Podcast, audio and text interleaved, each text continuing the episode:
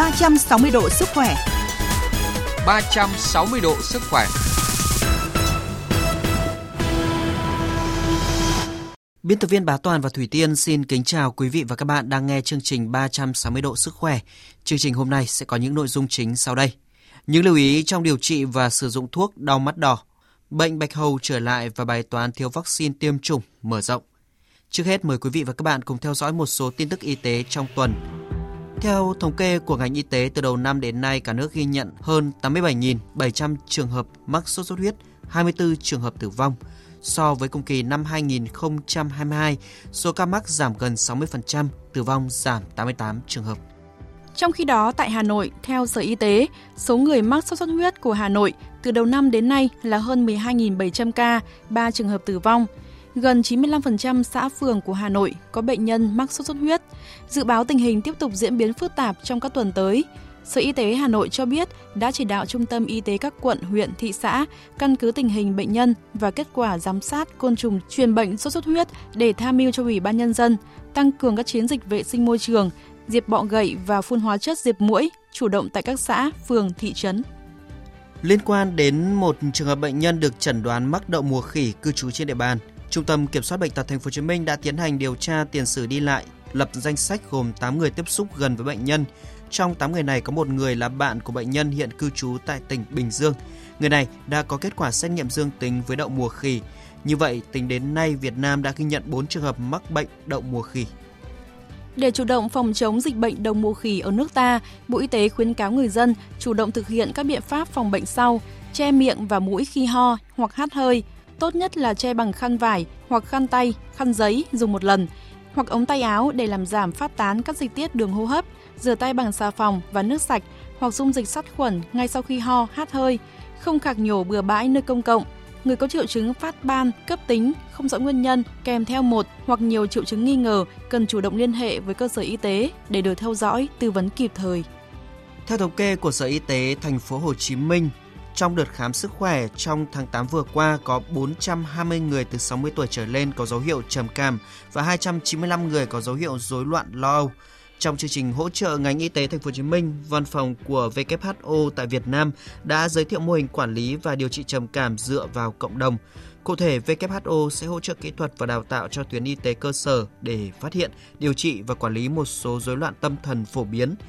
5 trạm y tế tại Thành phố Hồ Chí Minh thí điểm mô hình quản lý điều trị trầm cảm từ nhẹ đến vừa không dùng thuốc bao gồm An Thới Đông, huyện Cần Giờ, Tân Phú Trung, huyện Củ Chi, Tân Hưng Thuận, quận 12, Phú Trung, quận Tân Phú và phường 15, quận Tân Bình. Dịch đau mắt đỏ đang gia tăng tại nhiều địa phương như Hà Nội, Đà Nẵng, Thành phố Hồ Chí Minh, v.v.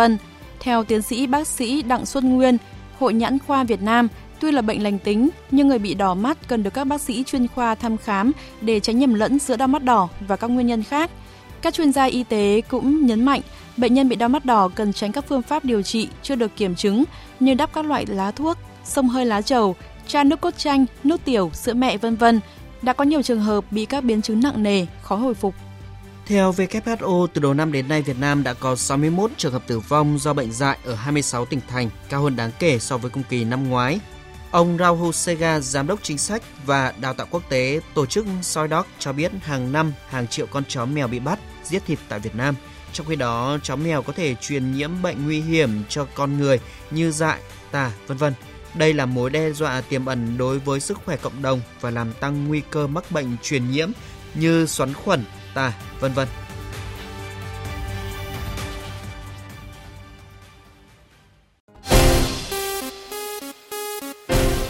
Chuyện ngành y. Thưa quý vị và các bạn, trong khoảng thời gian gần đây, nhiều địa phương khắp cả nước đã ghi nhận mức độ gia tăng người mắc phải dịch đau mắt đỏ đạt gấp đôi so với tình hình năm 2022. Bệnh viện Mắt Trung ương đã ghi nhận số lượng bệnh nhân lớn đến khám và điều trị đau mắt đỏ, trong đó không ít bệnh nhân sử dụng thuốc điều trị một cách tùy tiện, không theo chỉ định của bác sĩ đã phải đối mặt với tình trạng biến chứng mờ mắt kéo dài, thậm chí kéo dài suốt cả tháng. Và không chỉ ở Hà Nội, hiện tại, bệnh đau mắt đỏ đã lan rộng hầu khắp các địa phương trong cả nước.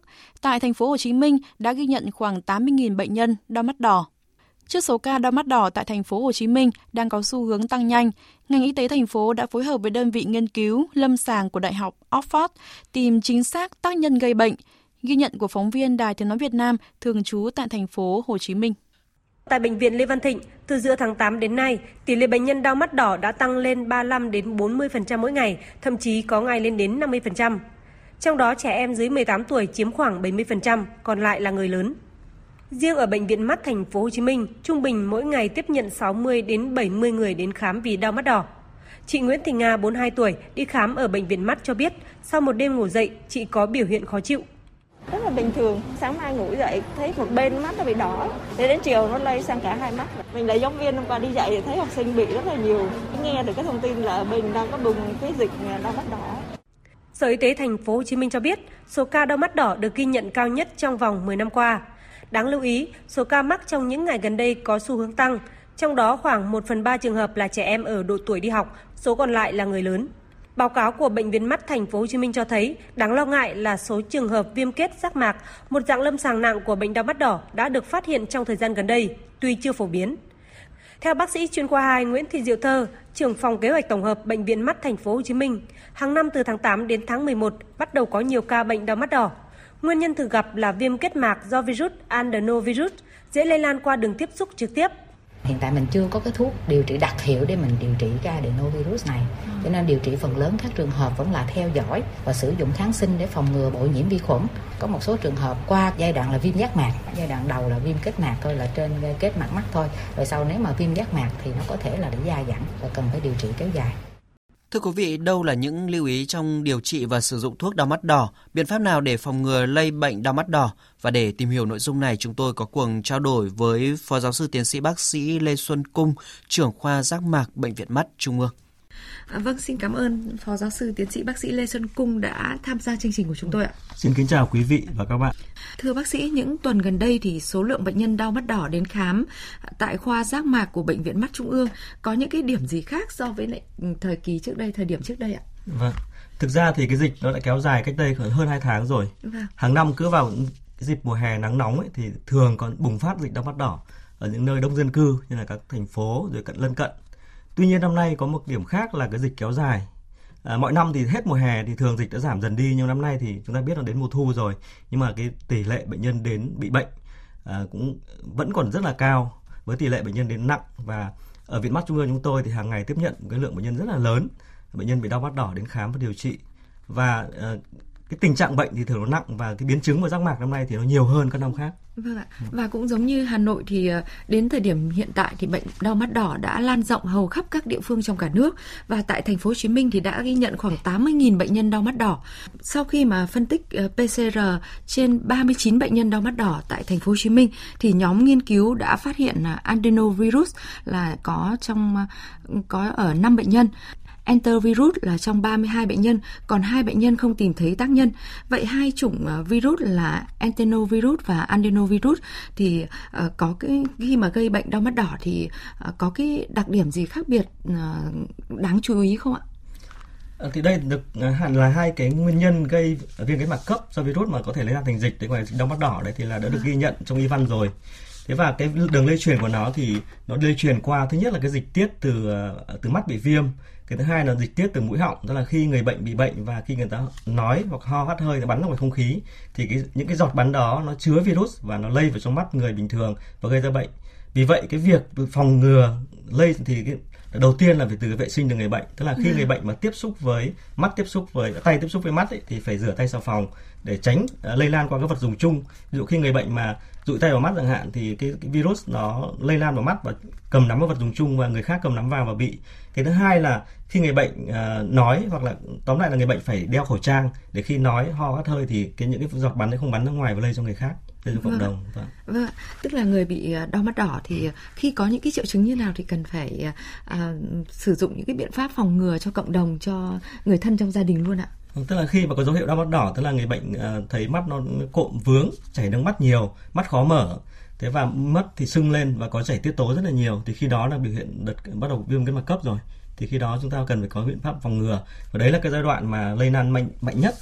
Vâng ạ, bên cạnh đó thì có không ít người mà bị đau mắt đỏ thì thấy nhức rồi khó chịu, thay vì đi khám hay là đến các cái bác sĩ chuyên khoa mắt thì đã ra hiệu thuốc để tự ý mua các loại thuốc về để tự nhỏ mắt ạ. Và việc tự ý điều trị đau mắt đỏ thì có thể là dẫn đến những cái nguy cơ gì cho người bệnh ạ? Khi người bệnh bị đau mắt đỏ thì tôi khuyên là nên đến bác sĩ để khám, chẩn đoán xác định có phải đau mắt đỏ hay không, tức là bệnh viêm kết mạc cấp hay không, mức độ nặng như thế nào để bác sĩ cho thuốc điều trị cho hợp lý. Tại vì bệnh nhân bị đau mắt đỏ mà ra hiệu thuốc tự mua thì thứ nhất là không chắc bệnh nhân đấy có phải đau mắt đỏ thật hay không, vì rất nhiều những cái bệnh mắt khác có chịu mà khá là nặng đấy, có triệu chứng giống như đau mắt đỏ, ví dụ như bệnh nhân bị viêm loét răng mạc, ví dụ bệnh nhân bị glaucom thiên đầu thống ấy, hoặc là viêm màu đào thì mắt cũng đau nhức và đỏ. Và nếu bệnh nhân điều trị theo kiểu đau mắt đỏ thì nó lại làm cho bệnh có thể nặng lên và đôi khi thì gây biến chứng có thể mù lòa. Cái thứ hai nữa là cái mức độ bệnh nặng hay nhẹ và đã biến chứng của răng mạc hay chưa. Tại vì viêm kết mạc cấp tức là viêm là cái chỉ viêm và kết mạc thôi. Nhưng nếu viêm kết mạc cấp đấy biến chứng của răng mạc thì cái điều trị nó khác hẳn. Vì vậy là tốt nhất là bệnh nhân khi mà bị bệnh thì nên đến khám bác sĩ để bác sĩ có thể chẩn đoán chính xác bệnh, mức độ bệnh và từ đó có thể cho một cái thuốc điều trị nó, phương pháp đồ điều trị nó hợp lý. Vâng ạ. Và trong giai đoạn mà bệnh đau mắt đỏ đang rất là phổ biến và đang có nguy cơ lây lan rộng như hiện nay thì những người mà chưa bị đau mắt đỏ thì cũng cần phòng ngừa bằng những cái cách như thế nào ạ?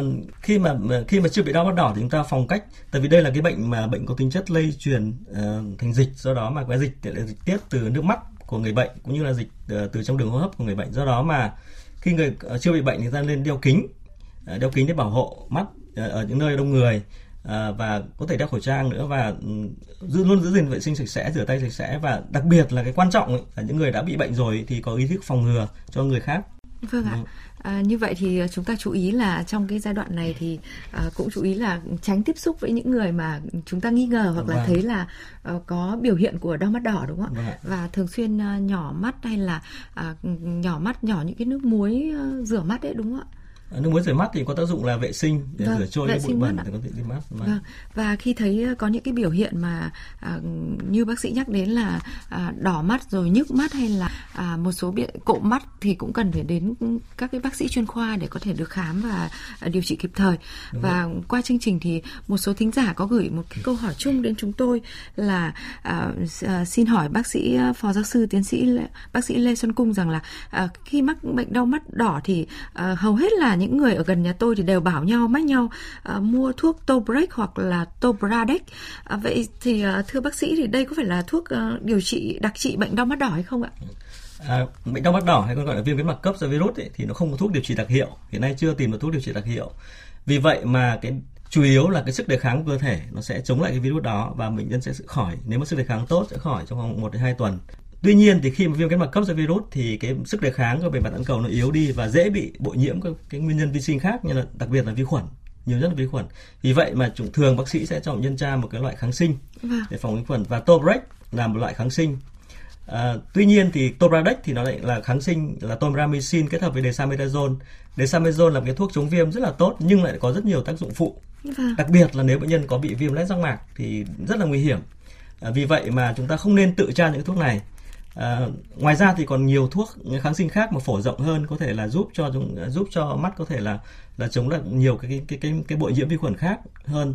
Vì vậy mà tốt nhất là bệnh nhân đừng nên tự mua thuốc đó và tra, mà nên đến khám bác sĩ thì bác sĩ sẽ cho mình cái lời khuyên nó tốt hơn. Vâng.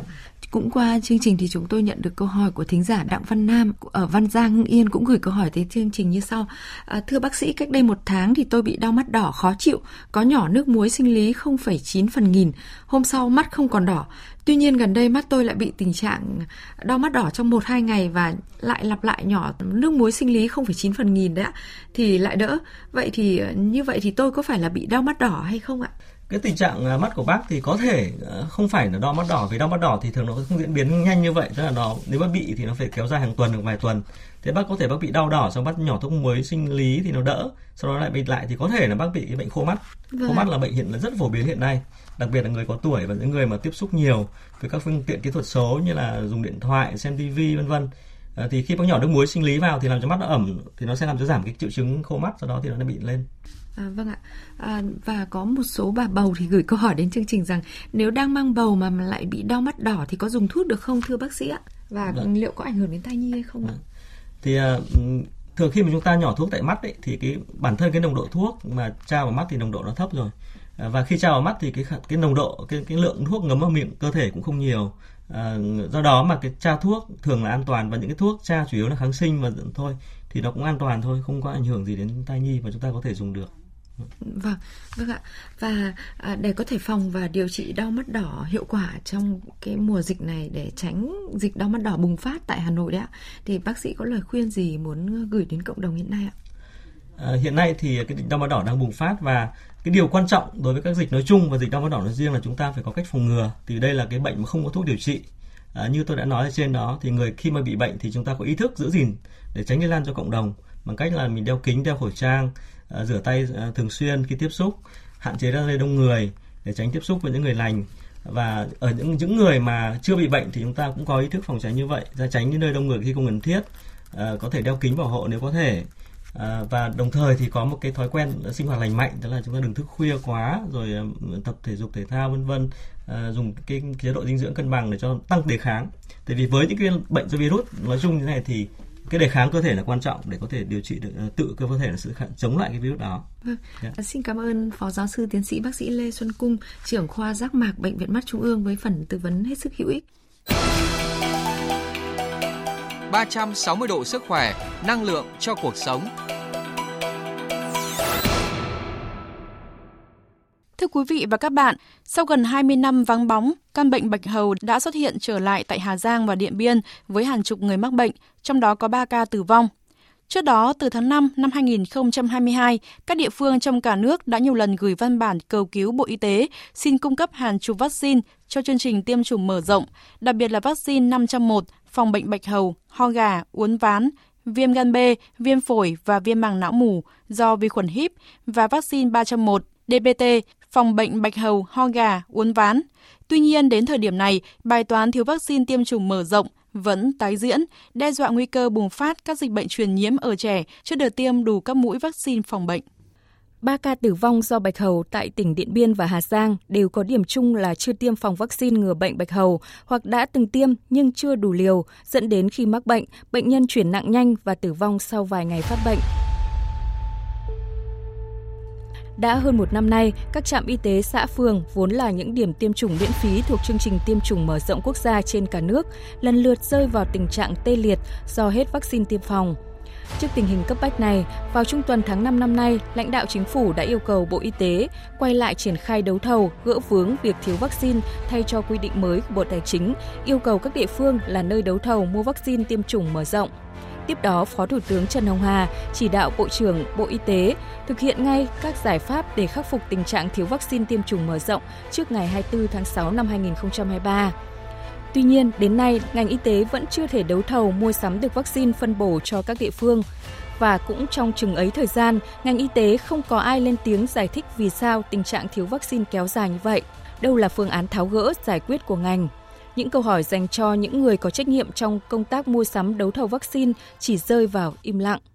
Trong lúc chờ đợi, nhân viên tại các trạm y tế đành động viên các ông bố, bà mẹ nếu có điều kiện kinh tế thì đưa con đi tiêm phòng dịch vụ để đảm bảo sức khỏe cho trẻ được tiêm theo khuyến cáo của Tổ chức Y tế Thế giới là đúng lịch, không trì hoãn, không chậm trễ. Mỗi năm nước ta có khoảng 1,5 triệu em bé chào đời, là chừng ấy em nhỏ có quyền được tiêm phòng hàng chục bệnh truyền nhiễm nguy hiểm từ chương trình tiêm chủng mở rộng. Đành rằng có những thời điểm gấp gãy, khan hiếm vaccine, các gia đình có thể bỏ ra vài trăm nghìn đến 1 triệu đồng một mũi vaccine cho con đi tiêm phòng dịch vụ. Song đây chỉ là số ít trong hàng triệu gia đình có trẻ nhỏ có thể đảm đương được chi phí này. Còn lại, hầu hết vẫn trông chờ vào những mũi tiêm miễn phí đã được triển khai gần 40 năm nay của chương trình tiêm chủng mở rộng quốc gia.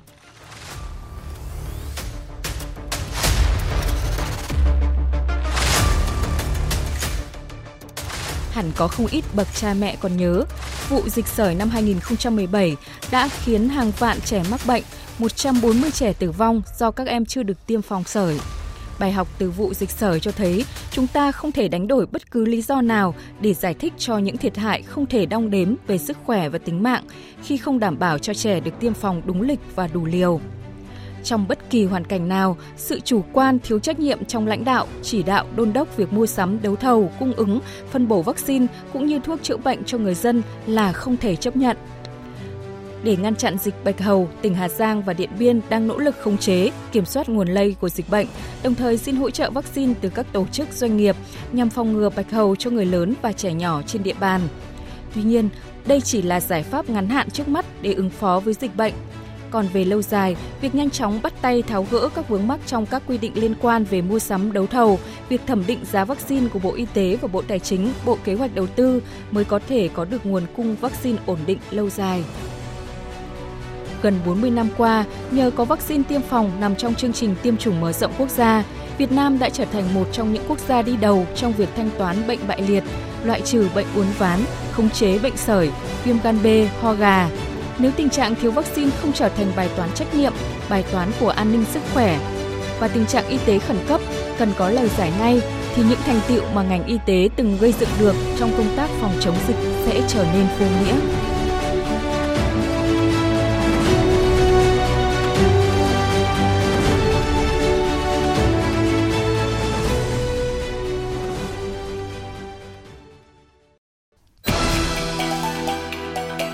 Ba 360 độ sức khỏe, năng lượng cho cuộc sống.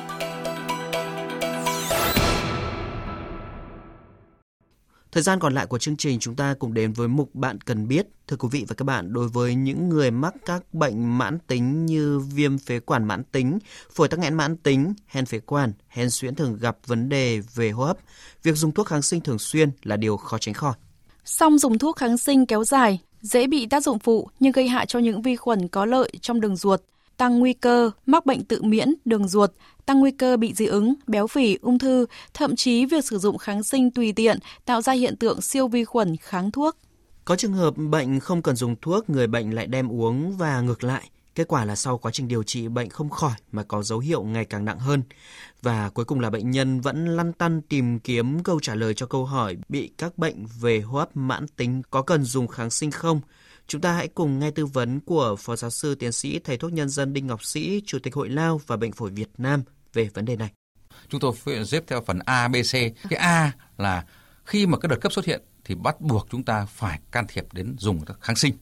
Kháng sinh này là kháng sinh được lựa chọn theo những kháng sinh ưu tiên cho đường hô hấp, bởi vì thông thường cái đợt cấp này nó xảy ra là gì? Do bệnh nhân khó thở lên này, rồi là bệnh nhân khạc đờm nhiều này, khạc đờm mù, thậm chí có sốt, và nguyên nhân của nó là do các vi khuẩn hoặc thậm chí là virus đi trước, sau đó vi khuẩn lên sau, thì lúc đấy chúng ta bắt buộc dùng kháng sinh. B là viết tắt của chữ thuốc giãn phế quản. Thế thì bệnh nhân khó thở thì chúng ta phải dùng các thuốc giãn phế quản thì làm cho bệnh nhân dễ thở hơn, phế quản nó giãn ra, bệnh nhân dễ thở hơn, khạc đờm dễ hơn. Và chữ C là thuốc chống viêm nhóm corticoid. Với cách tiếp cận như vậy chúng ta có 3 loại thuốc. Một là kháng sinh khi có đợt cấp, thuốc giãn phế quản và thuốc chống viêm là 3 cái thuốc đầu tay để chúng ta khống chế nó. Thì đây là các thuốc Tây y. Còn các thuốc Đông y thì chắc chắn là nó là mang tên là thuốc gì, cây gì, lá gì, nhưng nó cũng được chiết xuất ra được những thành phần. Trong đó có những thành phần là giảm ho, loãng đờm, thành phần chống viêm và có tác dụng hỗ trợ giãn phế quản, phục vụ để điều trị, giống như là cái nguyên tắc A, B, C mà chúng tôi vừa nêu với các. Có thể thấy để điều trị những căn bệnh mãn tính đường hô hấp như viêm phế quản mãn tính, phổi tắc nghẽn mãn tính, hen phế quản, hen suyễn, có cả phương pháp dùng thuốc Tây hay không dùng thuốc Tây. Để đạt hiệu quả cao nhất, chúng ta phải kết hợp rất linh hoạt các phương pháp, bao gồm cả dự phòng các đợt cấp, điều trị theo hướng dẫn của bác sĩ chuyên khoa. Quý vị và các bạn thân mến, thực phẩm bảo vệ sức khỏe Bảo Khí Khang là sản phẩm kết hợp giữa các thảo dược quý, có tác dụng hỗ trợ giảm triệu chứng ho, khạc đờm, khó thở, giúp thở dễ hơn ở người có bệnh đường hô hấp, giảm tái phát đợt cấp và biến chứng viêm phế quản mạn, hen suyễn, phổi tắc nghẽn mạn tính, COPD. Bảo Khí Khang đã được chứng minh lâm sàng giúp giảm đờm, ho, khó thở ở trên 90% người bị viêm phế quản mạn tính, phổi tắc nghẽn mạn tính, COPD và hen suyễn sau 30 ngày sử dụng. Những người mắc bệnh phổi tắc nghẽn mạn tính COPD, người bị hen suyễn, viêm phế quản mạn tính, người có nguy cơ mắc bệnh hô hấp mạn tính, hút thuốc, làm việc trong môi trường khói bụi nên uống Bảo Khí Khang liên tục từ 3 đến 6 tháng với lượng dùng 4 đến 6 viên mỗi ngày chia 2 lần, uống trước 30 phút hoặc sau ăn 1 giờ cùng nước ấm để đạt kết quả tốt nhất. Mọi thông tin về sản phẩm xin liên hệ Tổng đài Tư vấn Miễn Cước 18000055, xin nhắc lại 18000055. Thực phẩm này không phải là thuốc, không có tác dụng thay thế thuốc chữa bệnh. Những thông tin vừa rồi cũng đã kết thúc chương trình 360 độ sức khỏe hôm nay. Chương trình do biên tập viên Thủy Tiên biên soạn và thực hiện. Xin kính chào và hẹn gặp lại quý vị và các bạn trong các chương trình sau.